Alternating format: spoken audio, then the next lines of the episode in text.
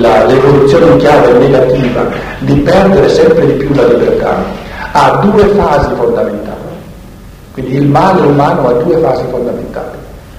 La prima fase è dove si perde sempre di nuovo, dove si, si, si fanno peccati di omissione, si omette la libertà, senza però perdere la facoltà di libertà, la potenzialità.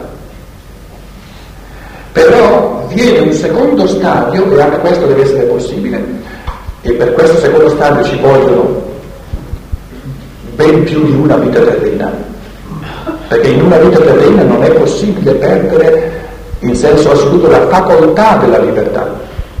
Posso tralasciare di esplicarla in mille modi, ma la facoltà della libertà non la posso revocare, non la posso perdere in una vita sola. Resto sempre capace di libertà a tantissimi livelli. L'abisso ultimo del male, l'inferno che acquista un carattere di definitività, non assoluto, assoluto, assoluto, ma di una certa assolutezza, è quando l'essere umano arriva nel corso delle sue incarnazioni a perdere la facoltà della libertà, quindi non è più capace di libertà. E questo è un abisso così immenso che il pensiero umano eh, fa fatica oggi a immaginare in chiave di pensiero, non soltanto di fantasia, che cosa significa e cosa si diventa quando non soltanto si tralascia di, di essere liberi, però lo, si continua a poter essere liberi, ma come si diventa quando si perde la potenzialità della. Perché un uomo che perde la potenzialità della libertà perde la sua umanità.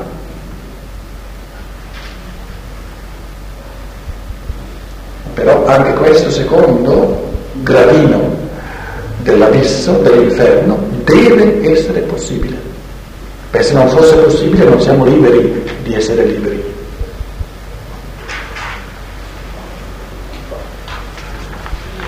Un'altra domanda. Prima lei parlava del perché uno nasce in un certo paese, nazionalità. Io sono svedese, cresciuta in Africa, in Oriente, eccetera, eccetera. Ho un padre diplomatico. Ora vivo in Italia, forse per molto tempo ancora. Che cosa significa nascere in un certo paese e vivere altrove? Questo vale anche per me. Gli italiani mi hanno cacciato via un po' di fa, quindi sono andato in Germania. Il futuro dell'umanità è proprio eh, una delle, delle dimensioni dell'umano. Una dimensione è l'individualità, l'altra dimensione è l'universalità. In chiave di universalità dell'essere umano va compreso il fatto che un essere umano non è legato necessariamente a un popolo, proprio perché essere umano è in grado di, di fecondare a livello di tutta l'umanità proprio in base alla comunanza umana su tutta la terra, quindi di anticipare questi livelli di integrazione di tutti gli esseri umani l'uno dentro all'altro, indipendentemente dal colore della pelle, dalla religione, dalla razza, dalla lingua, dal sangue, eccetera, che è la prospettiva cristica del diventare dell'umanità il corpo mistico di Cristo. Quindi non ci sono uomini italiani al mondo, ci sono case italiane.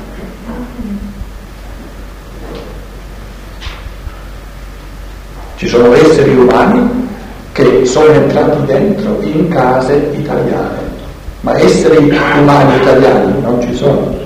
Fa parte del nostro materialismo e della mancanza della prospettiva della reincarnazione che noi identifichiamo l'essere umano troppo con la sua corporeità.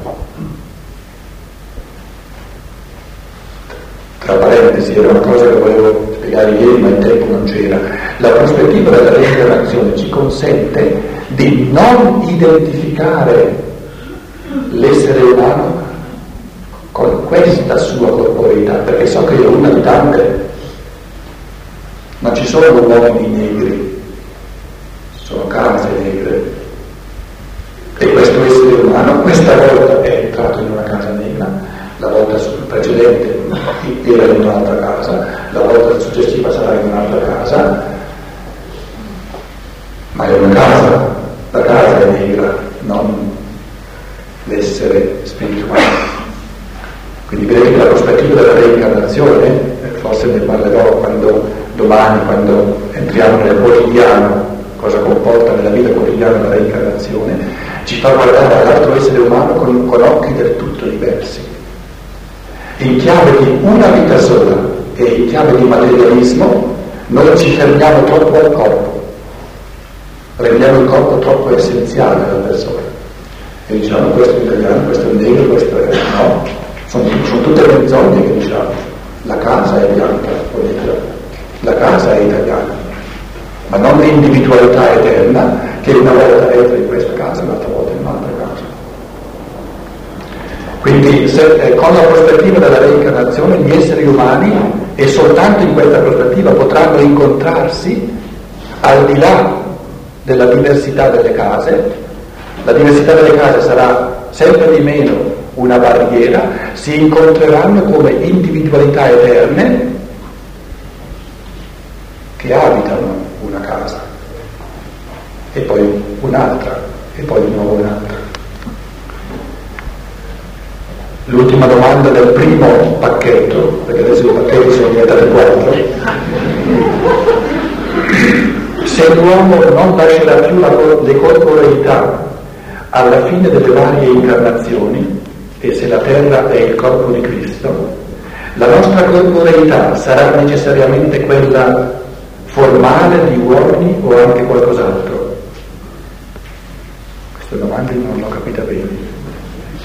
Se l'uomo non lascerà più la corporeità alla fine delle varie incarnazioni, perché la corporeità sarà diventata una corporeità di risurrezione, un corpo spirituale, e se la terra è il corpo di Cristo, la nostra corporeità sarà necessariamente quella formale di uomini o anche qualcosa d'altro, adesso capisco.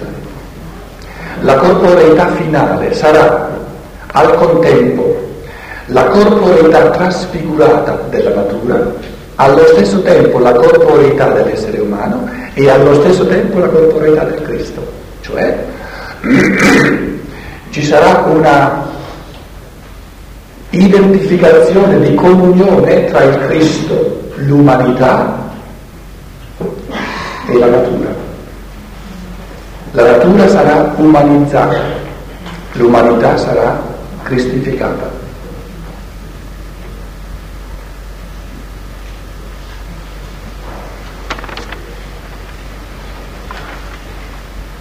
Queste erano le domande di venerdì sera, le altre forse questa sera vedremo se c'è voglia o tempo. Buon appetito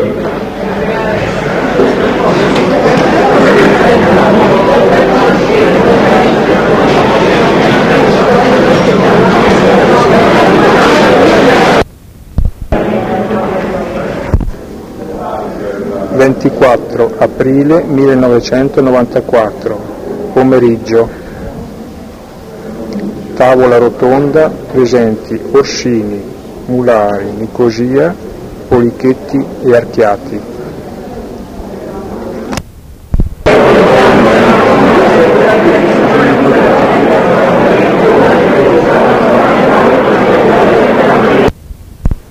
Buonasera, apriamo con quel tanto di ritardo accademico come può essere eh, necessario in occasioni come questa la tavola rotonda sull'argomento della reincarnazione. Alla vostra sinistra è il dottor Luciano Orsini eh, che lavora presso l'ospedale San Giacomo e che esercita eh, privatamente la professione medica. Al suo fianco Carlo Molari, eh, teologo esperto di dogmatica e di ermeneutica, cioè eh, di arte del, quella branca della filosofia che si occupa dell'interpretazione. Cesenati di origine, svolge la sua attività presso l'Istituto San Leone Magno. al mio fianco sinistro, cioè la vostra destra, Massimiliano Polichetti. Sentite adesso? No. Va bene così, va meglio? Si sente anche in fondo? Si sente anche in fondo?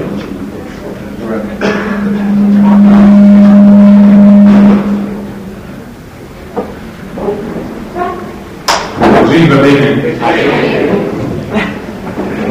Allora, stavo dicendo, alla mia sinistra, cioè alla vostra destra, Massimiliano Polichetti, che eh, eh, è in servizio presso il Museo Nazionale d'Arte Antichità di eh, Roma e che è membro della presidenza dell'Associazione dei Buddisti romani. Infine, alla, alla destra, Pietro Archianti, il relatore del convegno, la cui eh, esperienza di studi teologici e filosofici poi ha avuto un punto eh, particolare, cruciale, nell'incontro eh, con i testi di Rudolf Steiner. Cominceremo adesso eh, partendo dal dottor Orsini, eh, a ciascuno lasciando uno spazio di una decina, quindicina di minuti per cominciare a tratteggiare eh, l'argomento dandogli una panoramica sintetica e poi procederemo via via approfondendo. Quindi la parola al dottor Orsini.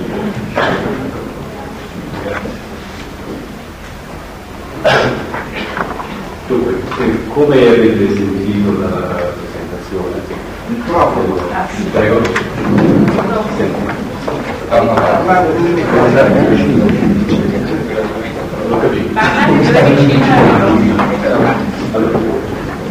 avete sentito dalla presentazione del moderatore, eh, io sono un medico che ha lavorato in ospedale per parecchi anni, circa 25 anni, e che mh, nel corso di quegli anni ha poi eh, cambiato il proprio orientamento eh, di lavoro,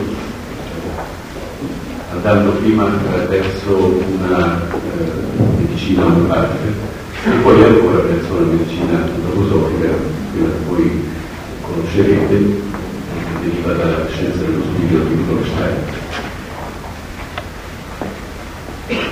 Eh, il fatto di trovarmi qui è dovuto eh, appunto alla circostanza che io potrei, eh, rispetto ad altri medici che in qualche modo non appena escono dall'università iniziano un lavoro eh, o di tipo omeopatico, talvolta anche antroposofico, senza avere una possibilità di affrontare la medicina ufficiale così come questa viene vissuta, viene praticata all'interno degli ospedali o all'interno anche delle cliniche universitarie.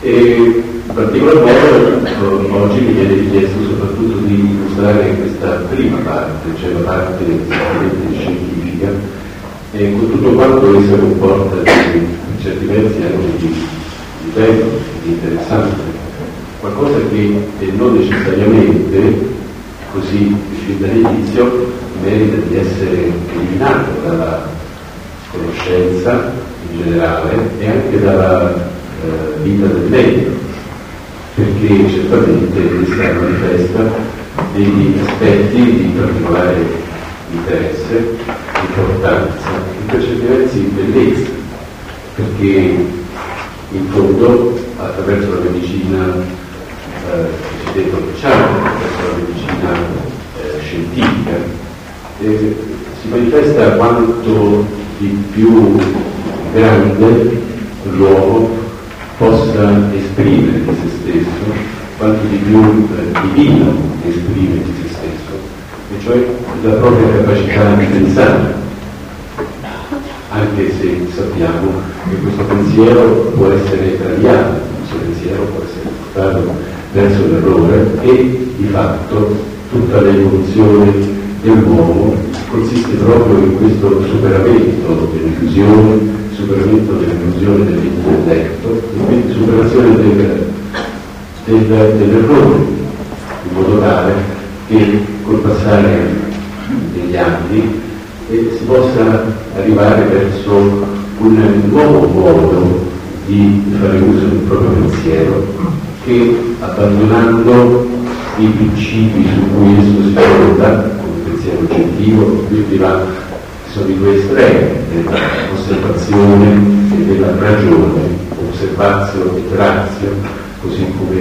indicavo Berdero e come è stato seguito da eh, Padrone di Verulambio, che insieme al primo hanno stabilito ovviamente quelle che potevano essere, che sono state di fatto, le vite eh, verso la razionalità, verso la scienza. La scienza di fatto occupa un posto dominante nella nostra vita attuale, lo occupa anche perché noi abbiamo raggiunto un livello di civiltà tale per cui in qualche modo dobbiamo trovarci a contatto con tutto ciò che oggi eh, non può essere conosciuto se non attraverso eh, precise eh, modalità. Queste modalità sono quelle del misurare, del pesare, del contare tutto ciò che viene dalla nostra osservazione per poi ridurre tutte le informazioni che così si accorgono nell'ambito di una rete di pensieri logici che possono in qualche modo darci poi una risultante in una idea di completezza, di perfezione formale, di giudizio di verità. La verità attraverso questa strada rappresenta non è altro che la possibilità di riconoscere come ad un prima, ad un prima, qualcosa che accade prima, succede un po' come ad una causa, segue sempre un effetto. E la possibilità di unire causa ed effetto, di fonderle idealmente, in modo tale che un processo possa essere eseguito dal suo inizio fino alla fine. Questo stesso, questo stesso procedimento è garanzia per l'uomo attuale che voglia essere onesto con se stesso, è garanzia di verità. Non c'è altra possibilità per l'uomo di oggi, il quale reputi che sia importante per egli stesso seguire l'oggetto di osservazione, che è il puro dato che viene dall'esperienza, e di unirlo con la sua attività pensante interiore, in modo tale che in qualunque momento egli possa ripetere l'esperimento e di ricevere sempre la stessa informazione. Perciò stesso ogni uomo ha la garanzia di essere giusto e ha tutta la onestà intellettuale di perseguire questa strada fino in fondo. Eh, è certo comunque che per vedere questo argomento scientifico eh, si può eh, notare come la scienza occupi un posto eh, centrale nella conoscenza umana, soltanto, o perlomeno fondamentalmente finché si limita ad osservare ciò che è inanimato, ciò che rientra nel mondo del minerale è fisso, immobile, pressoché interrogabile nella sua essenza, almeno che non venga coinvolto in, una, in un processo energetico, cioè quando viene praticamente trasformato chimicamente o attraverso altri elementi, o se per caso si può giungere ad una condizione diciamo, di consistenza della materia tale che ricorda un po' quello che avveniva con i processi alchemici Finché questo non accade, il minerale, tutto quello che ad esso è connesso e comunque tutto ciò che ricade entro le manifestazioni del minerale, tutto questo è oggetto della scienza e certamente a buon diritto e attraverso il pensare logico si possono raggiungere le conquiste più grandi. Non è necessario che io numeri in qual modo queste, eh, queste conquiste sono presenti tra di noi, basterebbe considerare diciamo, le, cose più, le cose più evidenti a quelle che lo sono di meno, ma certamente eh, tutto quello che va dalla meccanica alla cinematica fino alla formazione alle manifestazioni di elettricità e ancora oltre, e ancora addirittura fin quando si studiano le particelle ultrasensibili, quelle che rientrano nelle, nelle formazioni fotoniche o anche nei campi quantistici o elettroquantistici, che ancora tutto questo, che pur tenta di sfondare, di passare al di là di quella che è la percezione eh, puramente matematica umano, intelletto, tuttavia ancora noi abbiamo un mondo nel quale la, eh, si ha la possibilità di raggiungere una certezza proprio perché gli elementi di osservazione e di, pensiero rimangono intimamente legati tra di loro e non consentono di errare, perlomeno aiutano a non errare. Ma per poco che ci si allontani da questo campo in cui il numero di misura dominano la scena, per poco che ci avviciniamo agli eventi vitali, per poco che si osservi la nascita di una pianta, la sua evoluzione, il suo passare dalla radice al fiore, al frutto, attraverso fenomeni che non sono più così ovvi come passare dalla radice fino ad una ad un fiore, ma da lì si deve avvenire qualche cosa perché si passi del frutto, cioè deve avvenire una fecondazione. Nel momento stesso in cui noi ci rendiamo conto di questo, osserviamo tutto questo, noi comprendiamo che quello che la scienza può dirci di meglio non serve più per comprendere i fenomeni biologici. È vero che la scienza si sforza attraverso i suoi mezzi di raggiungere anche in questo una possibilità di dare una spiegazione. E di fatti lo fa anche con l'aiuto una filosofia, della filosofia kantiana, la quale vede in un organismo qualcosa che tende verso un fine. E quindi con questo principio di finalità la scienza può pensare di dire che ciò che osserva in questo momento, tendendo ad un fine, può essere compreso nella sua evoluzione.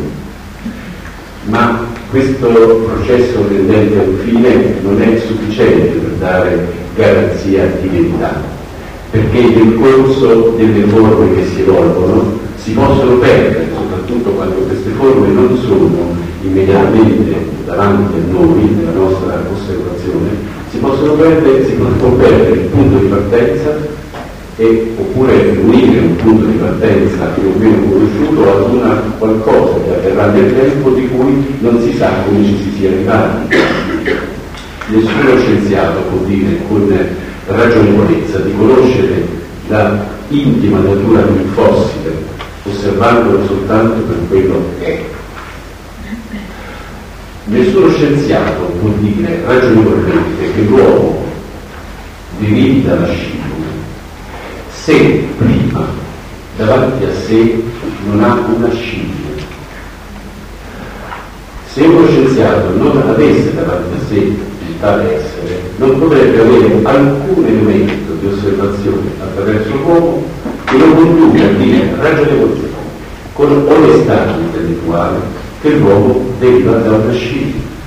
Perché non conosce com'era la scimmia di un tempo, non ne conosce le potenzialità evolutive e quindi non può assolutamente dire che cosa sia avvenuto all'interno di quell'essere perché lui possa avere prima scimmia e poi un essere umano.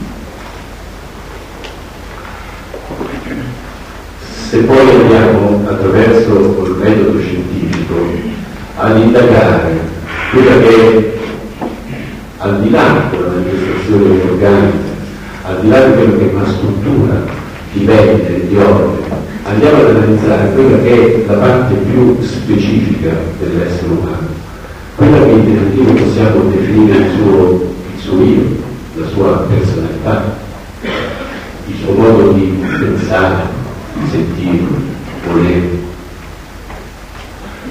Di fronte a questo lo scienziato non ha più alcuna possibilità di condurci attraverso una conoscenza che recca su se stessa, che poggi su se stesso e che non vacilli di fronte alla osservazione magari timida se si vuole, ma certamente amorevole di chi si pone di fronte all'essere umano e si chiede per questo pensiero, questo sentimento, questa volontà nascono veramente da un'opera.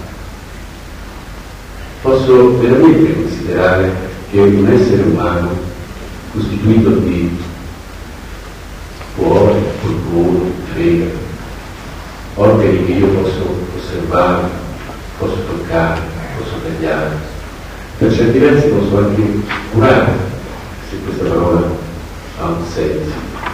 È possibile che da tutto ciò venga fuori un essere che mi si presenta con la sua intelligenza, con il suo modo di sentire, spesso incomprensibile per lui stesso, incomprensibile per chi mi sta di fronte, ma che certamente fa sentire la sua presenza e una sua posizione, una sua decisione, un suo modo di presentarsi di fronte a me con un gesto.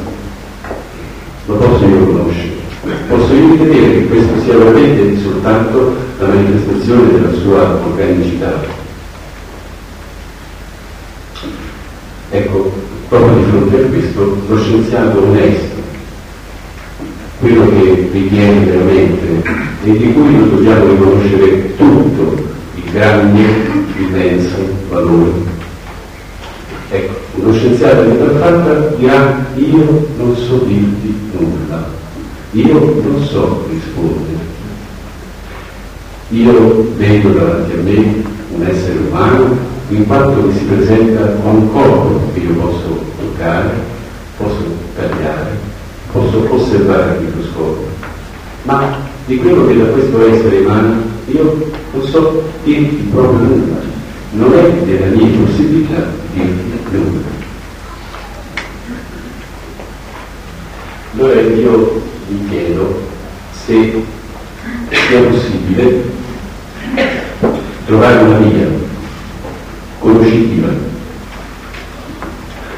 che parta da un, da un punto qualsiasi dell'essere umano, può essere il suo cuore, la sua mente. Mi chiedo se è possibile fare in modo di andare oltre la scienza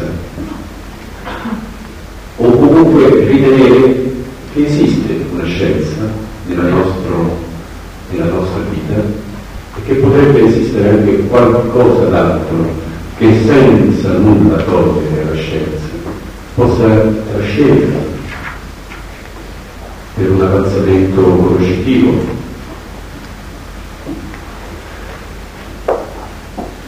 Di fronte a questa domanda, che per il momento lascio puntare, per cui non do risposta, perché penso verrà qualcosa più in tanto, Ecco, di fronte a questa domanda io credo che noi possiamo senz'altro eh, concludere che ci possiamo assolutamente fidare di quello che è un processo scientifico, di quello che la scienza ci può dare, ma che nello stesso tempo come esseri umani abbiamo tutto il diritto, qualora questo, questi impulsi possa nascere in ciascuno di noi, di chiedere se qualche cosa di noi stessi della vita che noi viviamo può andare oltre la scienza e se questo qualche cosa che va oltre può togliere qualcosa alla scienza o forse in realtà può fecondarla, può accrescere, può farla evolvere dal momento appunto in cui essa si trova. Con questo io termino e forse potremo ancora parlare dopo. Grazie. Direi che in questo modo abbiamo cominciato a mettere a fuoco quelle che potremmo chiamare le aporie della scienza, cioè detto più semplicemente le difficoltà che la scienza stessa, nell'assumere quei presupposti con cui opera, ha evidentemente nel procedere o nel tentare l'indagine in territori che non possono ricadere eh, è nel campo dell'osservazione diretta, di quello che è fenomenico dunque, e che dunque sfuggono alla descrizione. Credo che Orsini avanzi molto legittimamente eh, l'ipotesi che l'uomo debba chiedere in definitiva la scienza di non fagocitare tutto il campo della conoscenza, ma di traguardare per sé quello della descrizione. Io chiederei adesso a Polichetti di eh, cominciare a tratteggiare quella che poi è la tradizione più salda, almeno per noi oggi, la più nota, eh, il pensiero più nitido intorno alla reincarnazione. Non solo e tanto il pensiero orientale, ma direi eh, soprattutto quel ramo particolare del pensiero orientale e che ha costituito in India una rivoluzione straordinaria, qual è il buddismo? Argomento che fa tremare le vene e i polsi. Mi sentite?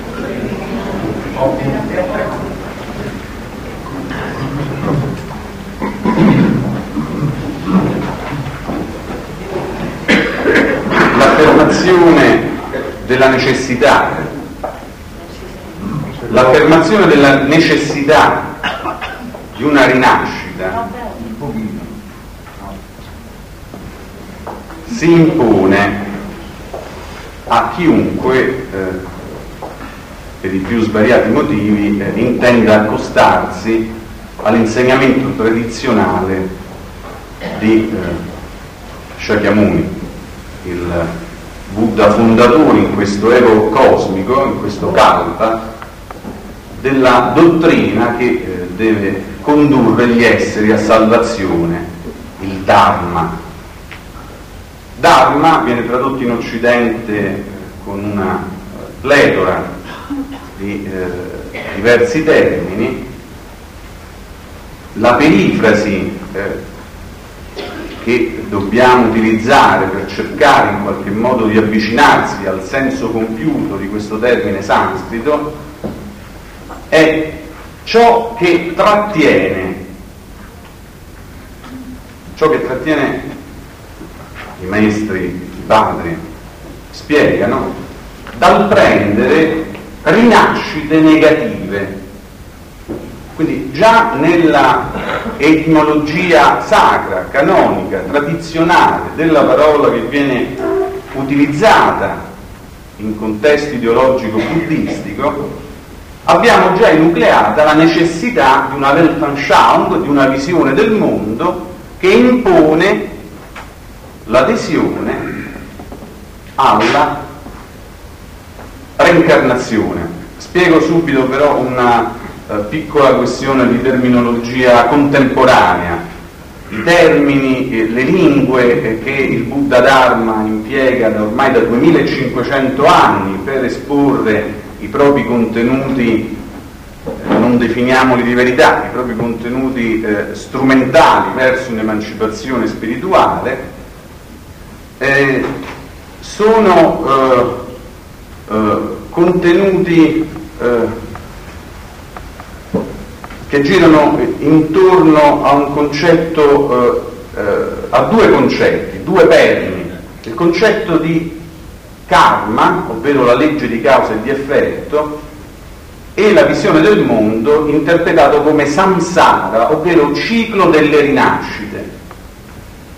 Allora distinguiamo nella eh, eh edificazione di un linguaggio occidentale che cerchi di tradire il meno possibile il sanscrito, il pali, il tibetano e così via, cerchiamo di definire una differenza tra rinascita e reincarnazione. Allora, secondo la eh, dottrina che indegnamente in questo consesso sono chiamato a rappresentare, il concetto di eh, reincarnazione è attribuito a ben pochi. Tutti noi rinasciamo, tutti gli esseri senzienti, cioè gli esseri che in base all'organizzazione interna dei cinque skanda o aggregati costituenti eh, l'organismo psicofisico, eh, si trovano a percepire, a sperimentare una condizione di realtà, eh, questi eh, aggregati eh, prendono rinascita perché mossi dalla legge della causa e dell'effetto. Se io mi comporto bene, ne avrò del bene in queste e nelle altre, e nelle altre vite, nelle vite, future, nelle vite future. E qui abbiamo una prima distinzione. Eh, la storia delle religioni distingue un buddismo eh, che una volta veniva definito del sud perché è ancora oggi presente a Sri Lanka, nel sud-est asiatico, eh, e un buddismo che una volta veniva definito del nord perché è presente ancora oggi nord, nord dell'India, Tibet, Cina e Giappone. Nel buddismo del sud, più correttamente definito Hinayana, piccolo veicolo, ma ancora più correttamente Theravada, cioè Theravada è il nome e il termine che gli inayanisti impiegano per definire se stessi, cioè il veicolo, la dottrina dei Tera, degli anziani, abbiamo la visione della, la concezione della rinascita, quindi del prendere corpo in modo inconsapevole, spinti dal vento del karma, della legge di causa-effetto, distinta dal reincarnarsi, che è cosa ben diversa perché presuppone un atto di consapevolezza, e il maestro che prima dell'estinzione dell'involuto fisico chiama intorno a sé la cerchia dei discepoli più intimi e a loro, e solamente a loro, capaci di entrare in soave interazione no? tra eh, intelletti eh, esercitati nella propria interiorità, comunica le coordinate della eh, successiva appunto reincarnazione. Allora, i reincarnati in realtà sono l'eccezione, sono una minoranza sparuta in questo eh, spazio-tempo. Noi esseri comuni, eh, almeno parlo per me, io povero essere comune, sarò costretto a seguire il vento eh, eh, del karma. Allora, la concezione Theravada, non voglio definirla originaria perché io di mio sono un po' eh, partigiano, appartenendo alla eh, scuola Vajrayana, che è uno degli esiti del buddismo del grande veicolo, del buddismo Mahayana, ho un po' di eh, dire, resistenza a definire la posizione Theravada la posizione originaria. Allora diciamo, la posizione più antica, ecco, la cronologia è diversa, la cronologia ci salva, la, la, posizione più antica, che è quella che viene professata tutt'oggi dai Theravada, può essere, eh, per impiegare una metafora molto semplice, eh, paragonata a una serie di scatole sovrapposte le une sulle altre. Ovvero, tutto ciò che io compio nelle parole, eh, nelle azioni del corpo, nelle azioni della mente, i pensieri, giunge a definire una sorta di quanto eh, che paragoni in questa metafora, se me la eh, passate, come una scala da queste mie azioni, cioè dalle azioni che io posso dire sto compiendo con questo mio, attua- con questo mio io attuale, scaturirà, deriverà una successiva esistenza, che però sarà nel paragone come se appoggiassi questo libro sopra quest'altro libro. Vedete, non c'è una vera continuità dalle mie azioni di eh, essere imperfetto, di essere eh, moralmente immaturo, di essere che non ha lavorato per crearsi uno spazio interiore, nascerà uno sciacallo. Non io diventerò uno sciacallo, no? È importante cogliere questo, questa distinzione. È senz'altro una visione spersonalizzata Altra caratteristica eh, del buddismo Theravada è di portare alle estreme conseguenze la eh, epoché eh, praticata costantemente da Buddha, cioè la sospensione del giudizio critico praticata dal fondatore, dal fondatore del Dharma 2500 anni fa di fronte a delle questioni che eh, per alcuni ambiti ideologici eh, oggi come 2500 anni fa venivano definiti di fondamentale interesse, ma che Shakyamuni, uomo eminentemente pratico, tendeva a liquidare con una sorta di scrollata di spalle eh, metafisica. La eh, battuta che il maestro faceva a chi gli domandasse, ma insomma, ma il mondo è eterno e non eterno, ha un'origine, non ha una fine, ma l'anima esiste, non esiste, in che rapporti è l'anima con il corpo? Il maestro serenamente rispondeva, ma figlio mio, se vieni colpito da una freccia e gli amici, i tuoi commilitoni si avvicinano a te e vogliono estrarre la freccia prima che possa procurare dei danni irreversibili, e tu che fai? Gli fermi dicendo no un attimo, prima che voi estraiate la freccia dal mio corpo pretendo di sapere chi mi ha tirato la freccia, di che colore hanno i suoi capelli, se portava le scarpe con laccio e con i mocassini. No, è una posizione irragionevole da un punto di vista eh, pratico, da un punto di vista dell'efficacia che il maestro fondatore, 2500 anni fa, anche un po' per sfrondare da una certa ridondanza retorica quello che era divenuta la cultura brahmanica indiana del V-VI secolo a.C., voleva stimolare appunto eh, diciamo, l'audience. In realtà non è che se la cavava eh, con poco, eh, i testi, gli stessi eh, testi canonici, eh, come del resto accade per i Vangeli, riportano come eh, il Shakyamuni, il Buddha, il risvegliato, non parlasse con tutti lo stesso linguaggio. E che quindi ai discepoli con cui aveva maggiore dimestichezza, verso i quali portava maggiore stima, maggiore considerazione della propria congruità spirituale, esternava eh, degli insegnamenti più sottili questo ci prepara alla concezione Mahayana. Mahayana è un termine sanscrito, Ma significa grande, Yana veicolo, il grande veicolo. La distinzione fondamentale eh, tra il piccolo, cosiddetto piccolo veicolo Theravada e il grande veicolo Mahayana riguarda l'ideale di santità che viene proposto ad imitazione. No? Christianus alter Christus, eh, diceva, proponeva Tertulliano, il buddista eh, deve diventare una sorta di altro Buddha. Però che cosa viene proposto no, dal Magistero? Quali sono i santi le cui azioni vale la pena, i cui passi vale la pena di ripercorrere? Nel piccolo vicolo hai gli Harahat, i distruttori dell'avversario, quegli esseri che hanno praticato il Dharma non solo per trattenersi dal prendere una rinascita negativa nella incarnazione o rinascita successiva, ma per raggiungere la niroda, ovvero la cessazione, la cessazione del ciclo delle rinascite, che in termini ridotti nel buddismo originario coincideva con il nirvana, cioè con il fine ultimo della pratica buddista.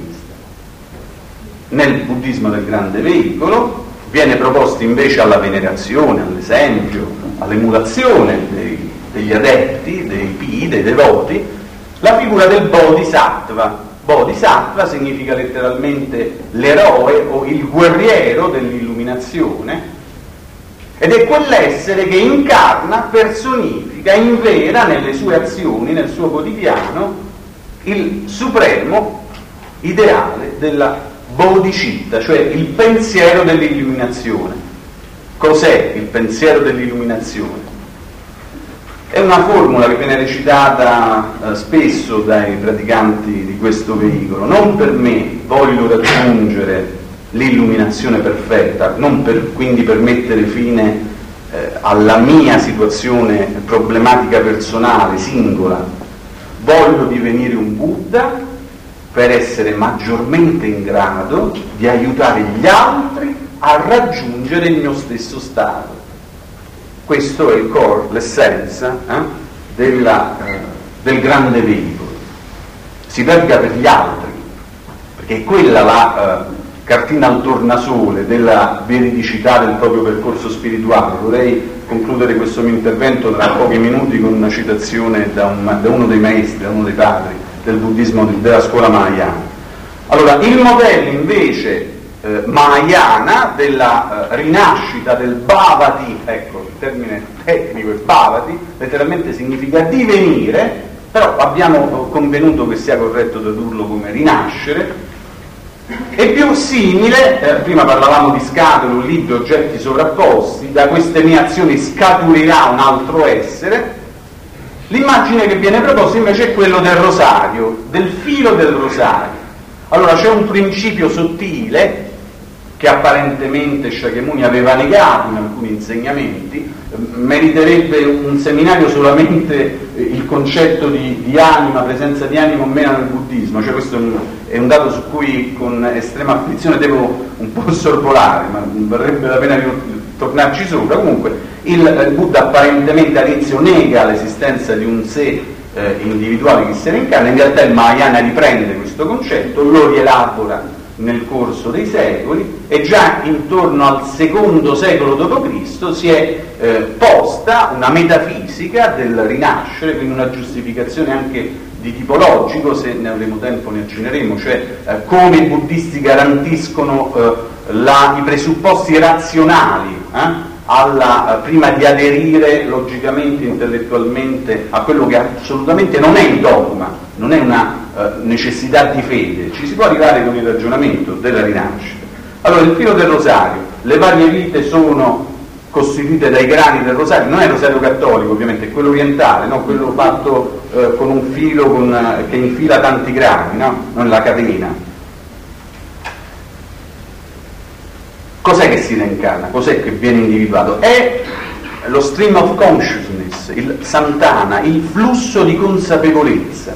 E come, ecco la, l'immagine fisica che ci si può avvicinare meglio, è come una treccia sottilissima composta da infinite fibre ottiche, ecco mi può venire in mente questa, eh, questo paragone eh, sottilmente meccanicista, che è diverso dal concetto di anima, così come viene, come eh, sentiremo tra poco, espresso da, eh, Carlo, da eh, Carlo, Molari, eh, è diverso il concetto nel, nel cattolicesimo. C'è qualche cosa che rinasce. Il problema però è che l'io accidentale, cioè l'io nel quale in questo momento mi fingo conoscente, quello scompare. Allora c'è una via di mezzo dalla concezione Theravada dalle mie azioni scaturirà completamente un altro essere all'interno di una fisica del karma, una concezione di tipo eh, cristiano, cattolico, ecco, io andrò all'inferno, io godrò della visione beatifica godendo della circumincessione, cioè dell'aspirazione della vita intima della Santissima Trinità, c'è una posizione mediana, eh, non è né questo né quello, c'è questo flusso di coscienza, di consapevolezza, sensibilissimo che risente, ecco ci siamo al karma, ritorna potentemente la legge del karma, che risente tutti i miei atti, le mie parole, i miei pensieri e che formerà no, lo snodo, il, il perno, il, il filo sottile, seguendo la metafora del rosario, cui si appoggeranno le strutture più grossolane che come tante guaine bisognerebbe fare una grossa eh, digressione antropologica, no? come il buddismo, qual è la riflessione antropologica del buddismo, come tante guaine eh, circondano il Vigyana Skanda, ecco l'abbiamo nominato, cioè non si parla di anima, non si parla di sé perché viene canonicamente negato dai testi, si parla del Vigyana, Vigyana Gn è lo stesso tema radicale per Gnosis, la, la coscienza Sofia, eh? cioè la eh, percezione consapevole, l'insight del modo ultimo d'essere dei fenomeni ed è su quello che come tante eh, membrane sovrapposte prenderanno forma gli altri accidenti che determineranno una successiva incarnazione o rinascita. Questa era nient'altro che una eh, esposizione a, a, livello di bignami, di quelli che sono i presupposti essenziali della eh, plurimillenaria tradizione eh, che sto cercando eh, di dipanare. Comunque in seguito probabilmente eh, verranno poste delle istanze che ci permetteranno di continuare questo discorso. Grazie. Beh, qui già c'è un ulteriore elemento che poi potrà essere approfondito. Intanto da sottolineare proprio la differenza tra rinascita e reincarnazione, così come è stata ben chiaramente posta.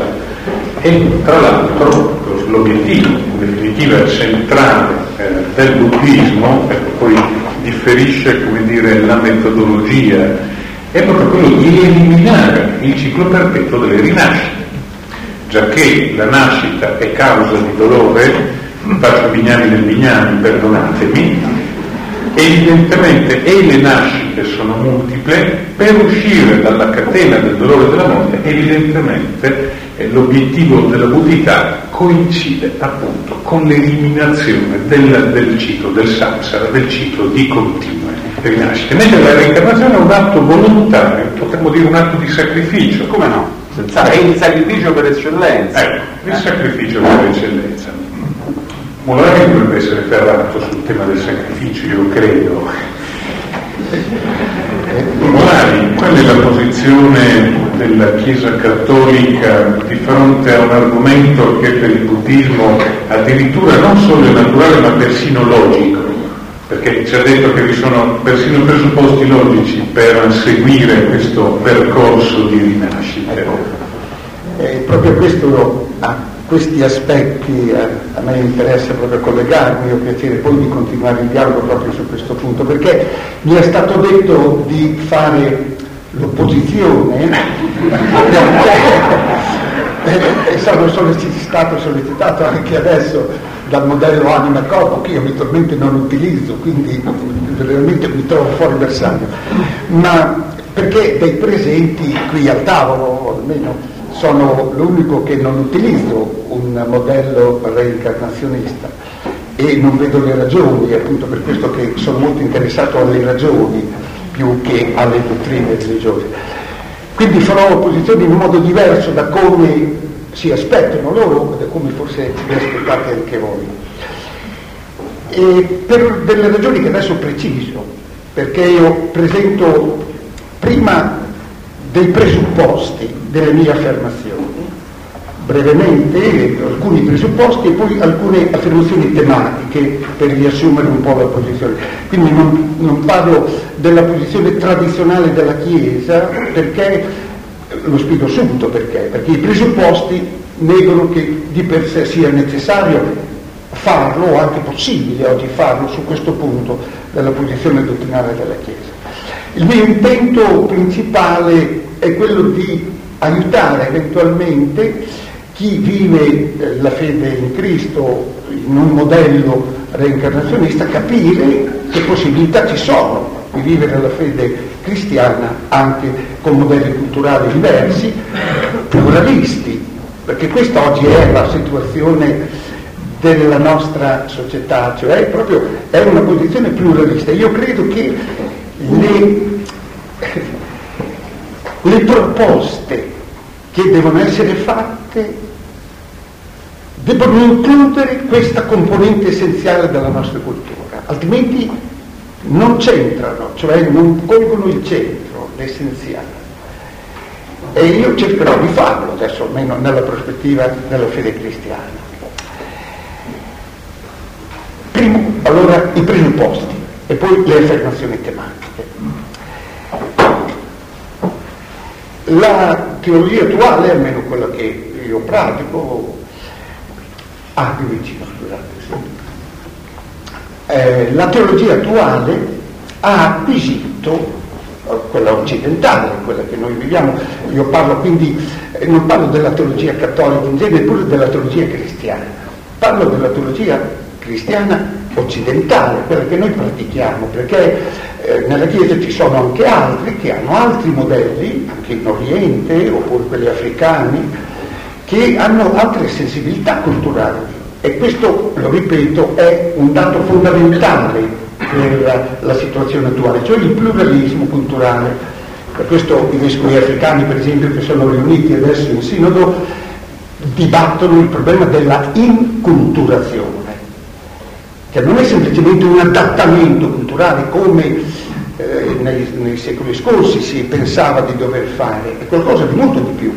È il vivere una fede in Dio attraverso il riferimento a Cristo per noi, ma quello è importante è vivere la fede di Dio all'interno di determinati modelli culturali, per esprimere ciò che si vive, per vivere in un determinato modo e sapere tradurre ciò che si vive. Ecco, è in questa prospettiva che dico perché appunto la teologia attuale ha acquisito la svolta linguistica della cultura, anche la svolta ermeneutica, alcuni parlano, ma credo che ancora più radicale la svolta linguistica della cultura e l'illusione della coscienza storica che caratterizza oggi il nostro modo di pensare, indipendentemente dalle formalizzazioni, cioè dal, anche dalla coscienza che ne abbiamo, tutti noi, per il semplice fatto che vediamo la televisione, che leggiamo i giornali, che utilizziamo il metodo scientifico, come ci ha ricordato il dottor Rossini, noi certamente abbiamo acquisito, acquisito questi elementi, che utilizziamo almeno implicitamente. In questa prospettiva allora le riflessioni teologiche sono analisi dell'esperienza di fede o dell'esperienza religiosa all'interno di un particolare modello culturale, di un particolare modello linguistico e quindi di un particolare paradigma che mentale, un modo di pensare. L'arabo, per esempio, non è estraneo come lingua all'Islam. Cioè è, è proprio è il modo come è possibile esprimere la dottrina o vivere l'esperienza islamica. Per cui anche in un villaggio africano si insegna l'arabo, anche a chi non sa nulla di arabo, ma i bambini ripetono a cantilena le formule del Corano in arabo. Perché è stato pensato e vissuto in arabo.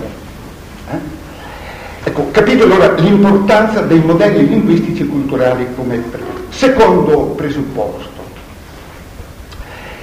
Ogni nostra esperienza, perciò anche l'esperienza religiosa, coglie il, il, il reale, in questo caso la nostra realtà, i nostri rapporti, gli altri, coglie il reale attraverso sempre modelli e paradigmi e include sempre il soggetto con la sua storia, con la sua esperienza, con la sua infanzia, con tutta la sua avventura. Ogni affermazione perciò include anche il soggetto, con tutti i suoi pregiudizi linguistici, culturali e vitali. In particolare poi, ecco, questo interviene molto quando si tratta di descrivere il futuro o il trascendente. Trascendente in genere oltre, cioè quello che noi possiamo percepire e possiamo vivere, oltre, anche se è presente, ma è oltre le nostre capacità espressive. L'altro è sopra, il dopo, l'avanti e l'altro, potremmo dire, con formule diverse. Ecco, in, questo, in questi casi l'uomo è consapevole di non poter descrivere la realtà, di non poter conoscere e descrivere la realtà, che non vuol dire che non esiste, è solo che l'uomo riconosce la sua incapacità, il suo limite. Certo, l'uomo coglie anche le tensioni che vive e quindi la, l'oltre a cui è orientato, a cui è spinto, ma coglie la sua attenzione, non la realtà dell'oltre verso cui è spinto, che non può quindi descrivere, che non può conoscere. Lo conosce solo come traguardo della sua tensione vitale, con tutti i limiti. In questo caso, quando tenta invece di descriverlo, di parlarne, proietta la sua condizione come se, spesso porto questo esempio, come se il feto nel seno della madre volesse descrivere la sua vita futura attraverso tutto quello che ha, che può, parlerebbe di un cordone umbilicale più grosso, non so, di una matrice, e quindi non ha altri elementi se non quelli che sta vivendo. E noi non possiamo altro che combinare le situazioni presenti per parlare dell'oltre, del, e, della, e dell'alto. Terzo presupposto, neppure rivelazioni divine possono supplire a questa nostra carenza conoscitiva, questo nostro limite radicale. Proprio perché ogni rivelazione passa attraverso il soggetto, attraverso parole, attraverso una lingua. Noi non conosciamo le lingue divine o la lingua divina, noi conosciamo solo le nostre lingue che emergono dall'esperienza, con tutti i limiti che esso comporta e non possiamo uscire fuori da questo ambito.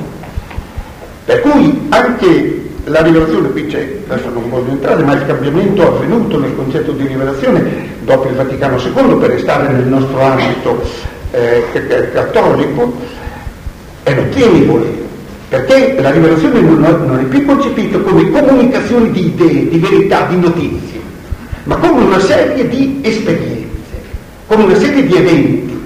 Economia dei reti, usa la formula, il, il, il, la Costituzione dogmatica del Concilio sulla rivelazione la deriverbum, una economia di eventi, una serie di esperienze storiche attraverso i quali l'umanità pian piano è condotta a cogliere, ad aprirsi agli oltre che avanza al futuro che irrompe e pian piano ne capisce. Per cui non c'è mai nessuna profezia che anticipi il futuro perché la profezia passa sempre attraverso l'incomprensione di chi la esprime.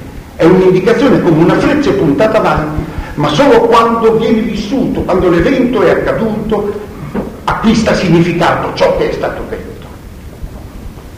Non è ciò che è stato detto che chiarifica l'evento, ma è l'evento che chiarifica ciò che è stato detto.